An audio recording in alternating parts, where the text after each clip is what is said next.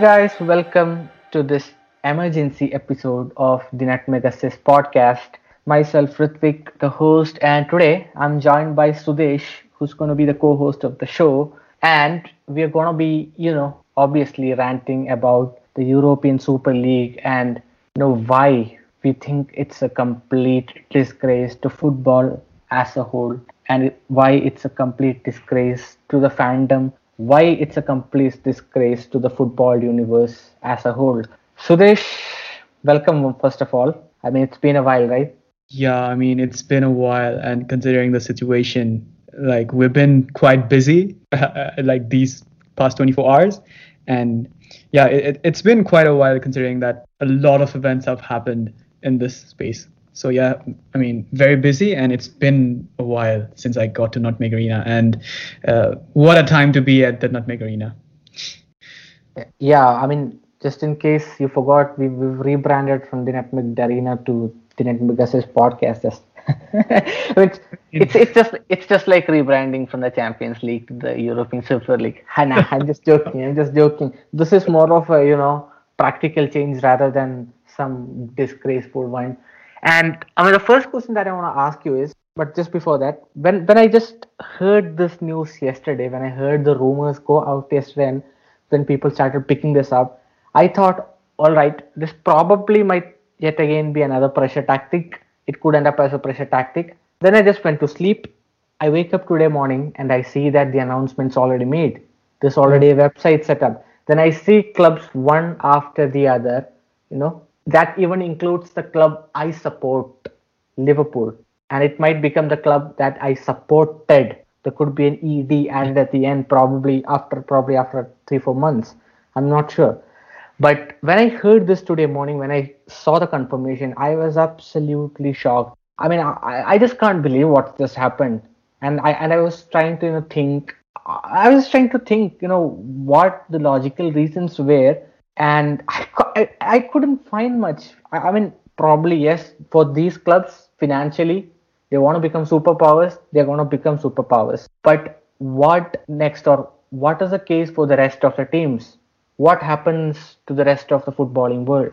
So I just want to ask you, what was the first reaction when you actually saw the rumor and when when the news was confirmed? I mean, uh, it was not as um, surprising as your um, reaction to this because, I mean, I saw every club announce it uh, one by one on Twitter, and then it was like, I mean, surprising in a sense because I didn't expect this to come in this quick succession because, uh, you know, in 18th of April, uh, even in the evening, like there there were rumors that okay, a Super League might be announced soon, and then it became might be announced this evening, and then in the evening, it, the inevitable just happened. Like clubs began announcing, even 12 clubs announced officially that they had become the founders of the European Super League.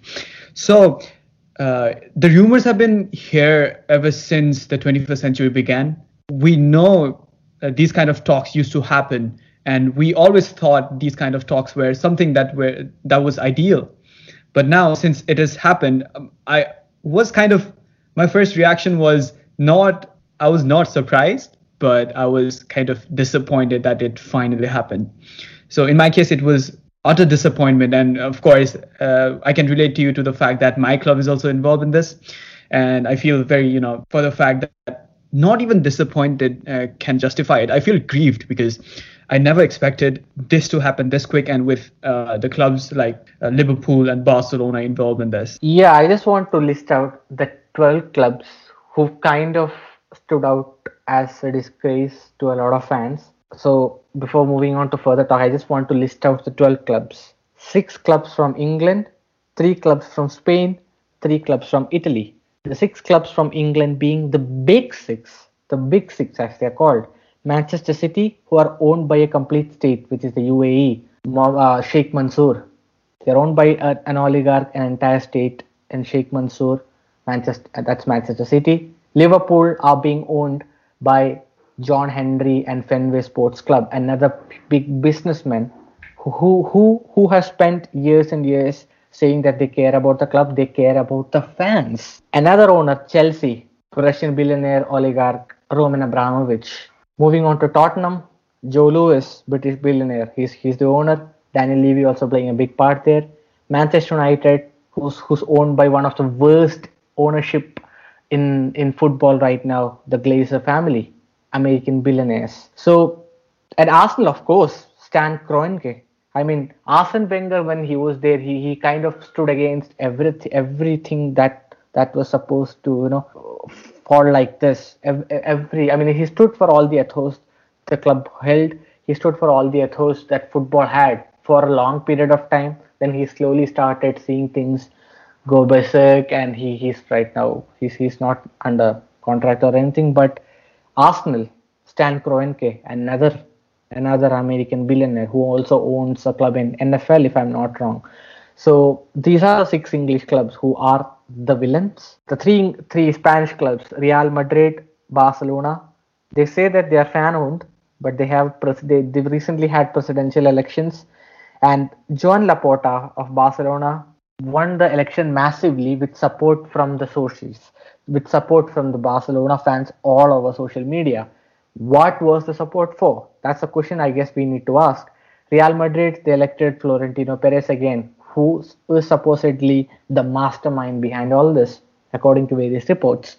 Atletico Madrid, once again owned by Miguel Angel Marin, who was convicted actually of you know, you know taking out over you know, 20 million out of Atletico Madrid, the club, early in I mean early part of the century. So you have owners like this, and also three Italian teams. I mean, I might I might actually not want to speak about Andrea Agnelli, who is the owner of Juventus, who who also owns Fiat, if I'm not wrong the way he snaked UEFA. I know UEFA are no good people here in this debate as well, but the way he snaked, the way he maneuvered everything, that, that this is absolutely awful. Inter, the other club, owned, owned by billionaire Zhang. AC Milan, once again, owned by the Americans, Elliott Management Fund. So they, they, they are apparently, you know, labeled as the Vulture Fund as well. So these are the 12 clubs these are supposedly the clubs, the legacy clubs. That, that this is supposed to be known as legacy clubs. I know this probably might be a joke because the likes of Atletico Madrid, Spurs, that is Tottenham, and Arsenal have a combined zero Champions League titles or European Cups, which is quite funny. So, Sudesh, coming on, I, I just want to know your take on Barcelona. When Joan Laporta was selected. I know the the were talks of European Super League and Joseph Bartomeu, and I I, I remember uh, I mean forwarding a post onto a WhatsApp group where Bartomeu completely opened up on the Europe European Super League and said this is going to happen, and we were laughing at it if you if you remember. I know what what what's your reaction as a Barcelona fan, and what do you think actually about the club's decision? Yeah, I mean, uh, let's just uh, start from the first instance, like you mentioned, uh, when Joseph Maria Bartomeu going to resign, or in his last speech as Barcelona president, in his resignation speech. I mean, he was the first uh, big name that disclosed European Super League, although everyone knew that something was happening behind the curtains, and it had been happening for a long time. Uh, so it was the first shot at European Super League, and perhaps the first uh, high-profile revelation that something serious was going on. And uh, while we knew uh, Barcelona under Bartomeu were kind of run like a business and they were much more financially focused than what we expect of a particular football club. So, uh, and that happened, and then uh, it was post Bartomeu the club was kind of run by the interims and stuff like that. But when now uh, the announcement came in, I, I, didn't expect Barcelona to be in that list, just because uh, I still remember Joan Laporta talking in January and opposing uh, the whole notion of uh, European Super League. And uh, while people might argue that you know Barcelona might have agreed to the Super League when Bartomeu was in charge, but you cannot ex- absolutely deny the power that Joan Laporta has right now. Uh, so I'm not entirely blaming this on Laporta or to Bartomeu, uh, but it's it's something like when you advocate about something or go against something and sell it to your voters when in an election, I think you got to stand by it. And Joan Laporta, in this sense, uh, holds a significant power as the Barcelona president. And I think that could have been at least delayed in Barcelona's favor. But since Barcelona have chosen to go with it, I mean, there might be factors uh, such as the financial uh, debt that Barcelona is in, and you know, uh, or they might have already given a word. But I, I still think something could have been done if Barcelona were not particularly pleased with this proposal that Florentino Perez kind of created. So Barcelona might uh, be a club that are morally upwards, but I think as a Barcelona fan right now, this uh, clearly opposes uh, what we've always been proud of, the més que un club uh, kind of notion. And I, I, think it's the same kind of thing uh, in the other half as well. Uh, you as a Liverpool fan, uh, you might be uh, as disgusted as I am right now. So, what's your reaction on this as a Liverpool fan? I mean, I actually didn't see this coming. I, I know we've had like a lot of history under FSG, the owners who who you know who took over from the mess that was Hicks and Gillett, who kind of ran our club to the ground. But I think the supporters the supporters union stood for that. They they ran out uh, Hicks and Gillett but then FSG came in, they tried to drive up the ticket prices. The fans you know, protested against that and they listened to the fans. They tried to trademark the name Liverpool. Even the fans protested for the same thing, and the, there was allegations against as well. So all those they kind of listened to the fans. There, there was a furlough as well last last year during the pandemic where they decided to furlough few staff, and because of the backlash that that they received from the fans all over social media, they kind of reversed the decision. So they've kind of been the owners who who made mistakes, a lot of, lot of mistakes, but then backtracked after getting the response or the backlash from the fan.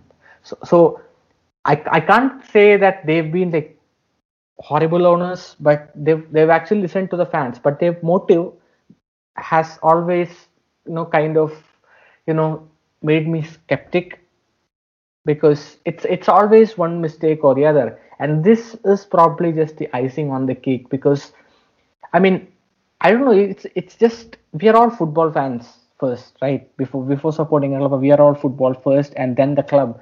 So you look at it from a football fan's perspective. You look at how this is going to ruin the football pyramids. You look at how this is going to you know ruin the whole ethos behind football. You look at how this is going to actually take away the soul that's in the game. I'm not saying it's already been taken. It's it's already been taken actually.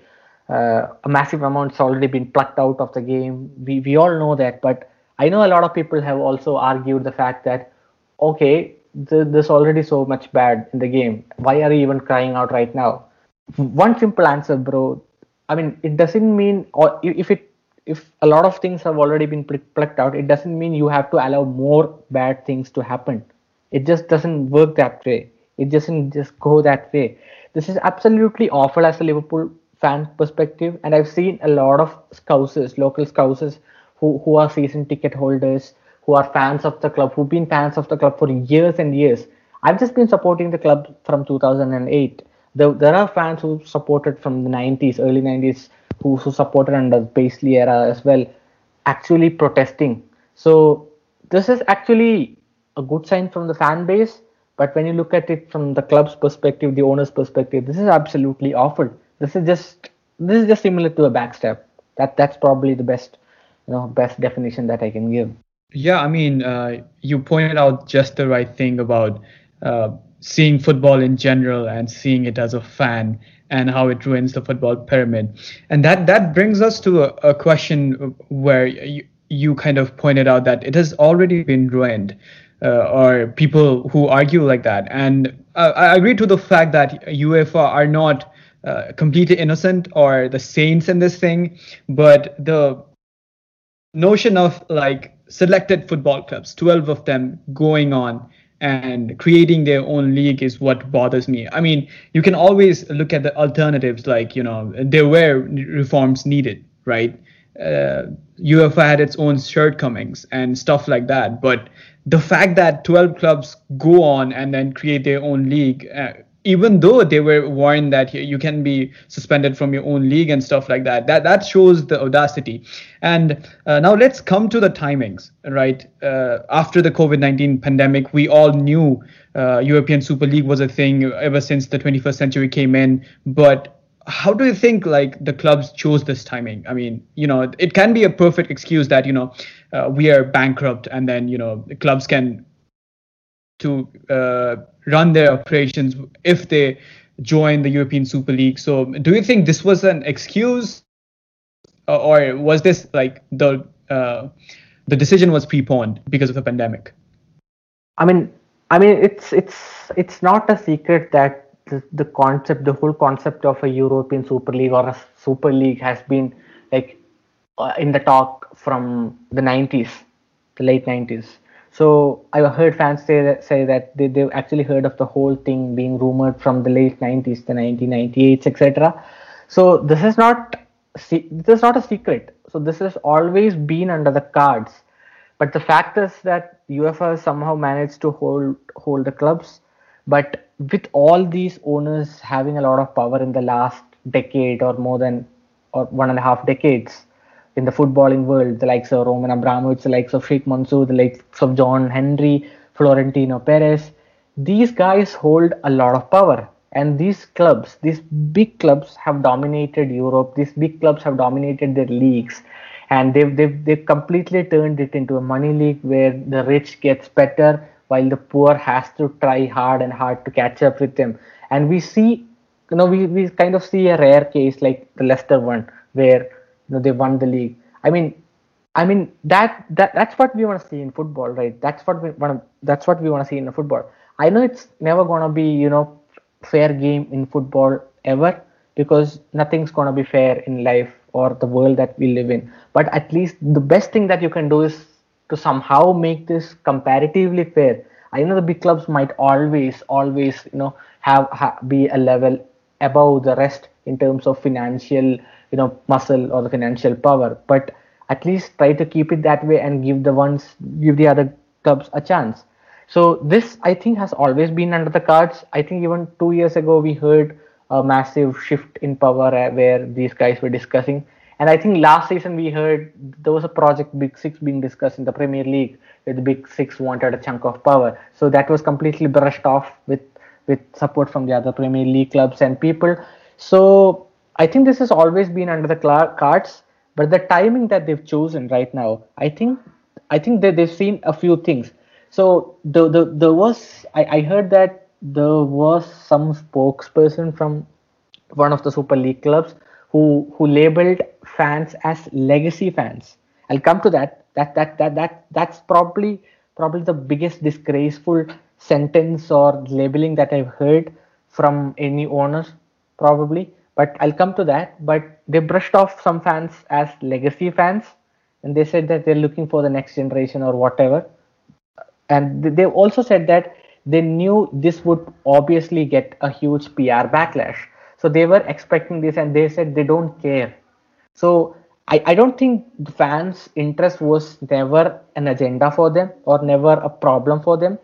And in addition to that, I think choosing this situation where the pandemic is going, you don't have people coming into the stadium right now.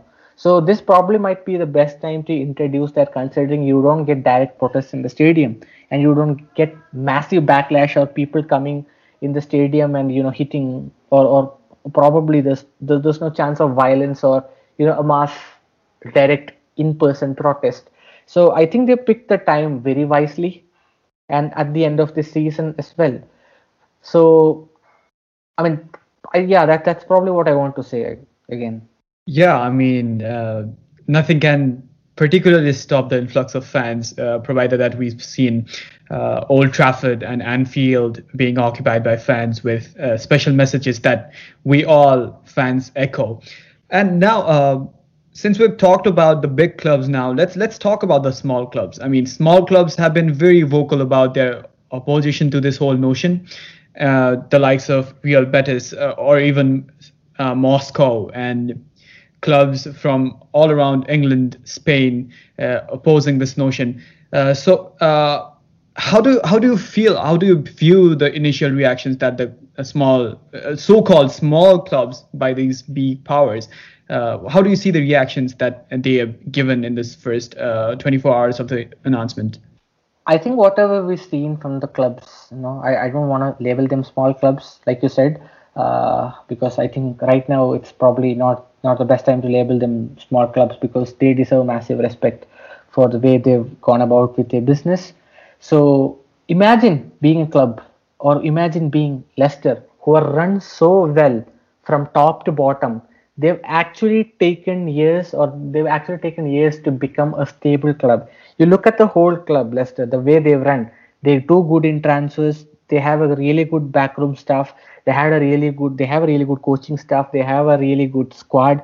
Their club is run really well from top to bottom financially as well as in all the other areas as well you you asked me a club that is well run leicester is a classic example and they're not one among the big six they're not one with you know huge tradition of winning european titles or anything so they're just a club who who come to the premier league who won the premier league against all odds found uh, found ways to you know make the club stable and compete against these top teams so imagine being a Leicester and and, and, and watching these big clubs completely brush you aside and start their own thing where they get more money and they still want to play in the domestic leagues and you know and get a massive advantage with all the money. So imagine being that sick and especially just see the way Arsenal Football Club is run. It's absolutely shambolic the way the club is run. So imagine being a Leicester fan or, or, or someone from the Leicester board and seeing the likes of Arsenal go there, or the, seeing the likes of Arsenal you know, be, be, be mentioned among the biggest ones, the biggest clubs, and getting introduced to a completely new league where they get advantage for no merit whatsoever. So that that that that has to irk you a lot. I know this probably is coming out as a rant from my side, but I don't think I can stop this probably for today. So yeah that that that's that's my whole view actually i i think whatever the these clubs have actually posted so far i i've seen wolves actually post a really nice video i really like the way they put that message out i've seen borussia dortmund as well speak out although borussia dortmund and bayern munich are two of the clubs who are invited and that's still in under the process so i just don't want to bring them in completely or make them look like the same completely so so i think whatever criticism these clubs who are not invited to the ESL or who, who are completely left out have shown, I think it's all very much warranted. Yeah, I mean, I, I like the fact that you took an example of uh, Leicester City and uh, what better example of football winning at all costs than Leicester City's Premier League winning campaign? And you know what what concerns me in this uh, situation is uh, if we are to see a European Super League and if we are to see clubs like Leicester City thrive, it's not possible at the same time. Uh, European Super League uh, being the top, like if it's founded and if it's executed, will be the topmost uh, competition in Europe and probably in the world in terms of football. And I cannot see Leicester uh, teams like Leicester City, Sevilla hold on to stars that they are doing right now. I mean, Jamie Vardy has led uh, Leicester City for quite some time now, and I, I don't see players having that motive to kind of stay or you know not be in the proper topmost uh, competition and that is that is a platform that I think uh, UEFA Champions League definitely provides the clubs, uh, provided that we we've seen Leicester play it, and we've seen some incredible stories coming in.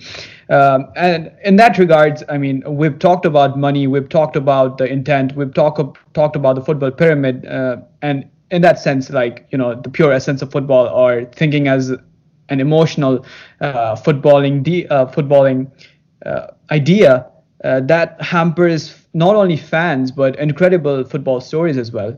Absolutely. I mean, and and what surprises me the most is that Bayern and PSG have remained out. I know both these clubs are no saints. They they are massively involved in sports washing. As much as the fa- as much as the fans of these clubs would, you know, hate hearing these two clubs probably are two good examples of sports washing. And Karl Heinz Rummenigge, who was who who is also rumored to have had a massive you know influence in the formation of a super league because he he's been he's been provoking this idea for long and that's uh, that's always been out in the media and right now he's saying he he, he doesn't want a, a, a you know a super league or something. So i'm not sure how that or, or i'm not sure how bayern or dortmund are gonna you know or where bayern or dortmund are gonna end up because i certainly don't see a european super league without bayern munich so I, I still think there is a good chance we might see them sometime. But yeah, I think whatever is happening, it's not for the right reasons whatsoever. But probably moving into the last part of this rant, I, I don't want to call this podcast. This is probably more of a rant than a classic podcast. so yeah, moving on to the last part of this rant, I just want to ask you, Sudesh, what you feel is going to be the players' reaction or the manager's reaction or even the club staff's reaction to this? Because I mean I heard this report from Melissa Reddy who who works for who, who wrote for the Independent that mm-hmm. none of the club staff were informed. The players weren't in loop neither were the managers. So they're all actually frustrated by the way this has come out in the media. So what do you think or how do you think they'll respond? I mean um, yeah reports have emerged that neither of the backroom staff or the players or the coaches were informed when these Big 12 uh, European sides decided to join the European Super League. And uh, that uh, in itself is a very sad thing because, uh, I mean, players and coaches and backroom staffs are a big part of the club. I mean, I mean, the starting 11 or the players might be actually the running uh, board for any football club, and they were not consulted. And uh, I just saw Simon Hughes's uh, report on the Athletic, and he also uh, revealed a letter that uh, Liverpool's chief executive sent uh, the internal staff after the decision was made. So even that goes to an extent that even the executive staffs were told after the decision was made so I, I think this is very unfair to the whole football fraternity. You know, uh, we can understand uh, that clubs are going through bankruptcy. We can understand that uh, functioning in normal circumstances can might not as well be as normal as they used to be pre-pandemic, but. Uh, deciding on something as huge as this one, which creates ripples not only in the football world but throughout the whole uh, globe, and not referring to your players, not referring to your coaches, and uh, even not referring to your backroom staff or the executive staffs is in itself a disgrace. I mean, the decision itself is a disgrace, as we've talked talked about it uh, for the last uh, 30 minutes or so, and players not having a say in this uh, is itself a disgrace. And now, uh, talking about what players will do with this, I mean, players are under contract with their clubs, and if the clubs decide, it's up to the players uh, that they should play and uh, they will play if the provided that the clubs decide to go in the European Super League format. And I just I, I saw uh, a statement made by RFEF uh, that uh, kind of reiterated uh, the fact that players need to be protected under these circumstances and should not come in between of the two attractions, the, the two forces that is uh, these 12 clubs and uh, the FIFA and UEFA uh, governing bodies. So in this case, I think footballers have till date until now remain neutral, for, with exceptions of some football players that have been vocal about it, and I think that's the right way to go for it. But uh, I think this is going to be quite an interesting watch, provided that uh, this idea moves forward and what the players will be given off. i mean for the decision making process they have not been given any rights neither the coaches. But i think uh, for the execution part of it if this notion decides to go on it will be an interesting thing to see. But uh, i absolutely see players slowly but steadily getting out and then you know having their say on this at least uh, on the either side of things. So uh, it will be an interesting watch. Uh, and what is, what are your takes on this? Hmm, that's that's actually pretty interesting sudesh but like like I mean I mentioned I, I I just really don't know what's what's really going to happen here. So um, I, I I do think that this this whole thing is going to happen eventually because I don't think there's there's any way that now that they backtrack. Also considering the fact that JP Morgan, JP Morgan are the ones who's who are going to fund, and so it's it's pretty. I don't know. Uh, I mean, I mean, Chris basically sent us a WhatsApp message earlier today saying that he, he doesn't see or he hasn't seen any kind of broad plans listed out. And I, neither have we, right? So we, we haven't seen any kind of a roadmap or anything list, list, listed out, you know, for, for, for the Europa Super League. Maybe that that's all kept under the blanket probably right now for now. So so I'm not I'm probably going to rule out that that that aspect of it. But when you look at it from a player's perspective, though, I mean, UEFA and the FIFA are saying that they are probably going to ban the players who play for these Super League clubs from international countries and all the confederations and also all the UEFA competitions. So, how many players would actually, you know, take the risk of not playing or representing their international team and playing for the Super League clubs? That that that probably is an interesting question to ask ourselves. I know a lot of such questions might pop up and that's why this this probably is like a two three hour episode or, or this probably could be a two three hour episode or chat. I don't want to actually drag it so long because this is supposed to be a small rant and emergency rant. So i think i think we'll probably have to wait and see what happens right? Uh, to see how people respond. I'm i'm i'm for i for one i know we are recording this episode just before the Leeds Liverpool game. So I, for one, I'm interested to hear what Jurgen Klopp has to say. So I just want to hear what the people or the players, the managers have to say, and what happens in the summer is going to be really, really interesting, considering we also have the Euros. Yeah, I mean, up until now, up until we uh, are in this podcast, uh, it's been like we've just seen developments, we've just seen events happening one after the other. We're still receive the feedbacks and the reactions that the players, that the managers uh, will uh, will keep on giving us. So it, it, will be interesting to see, in a sense, that uh, how uh, things will take turn or how this plan proceeds. Although we, all of us, uh, won't uh, even want that plan to go on and on, but it, it looks more serious than ever now. And the, the last thing that I want to talk about is uh, the people that are arguing that you know this model of football might well be more successful provided that the American the American model as it, it it's called uh, is already successful with the likes of uh, NFL and stuff like that. But uh, what I think in this matter is that uh, okay, it, it's a different system altogether. Uh, in European football, you see clubs and they're they're grassroots academies and you know they just fight for one dream to play their national league. But in america the things are different. They have a college level tournaments and then there there are like these ultimate tournaments. So i think switching into that format and creating a european super league all of a sudden would definitely hamper the football pyramid. And in another another sense it's not in the culture that we want uh, to see football. So football matches might still happen but like the system, the whole disruption is not a price that we want to pay, isn't it? Yeah, yeah, that's that's a very fair point, Sudesh. And I think probably we've, we've gone way past the time that we, we we were supposed to you know rant and podcast. So I I just I'll just probably end it with the, with this one statement.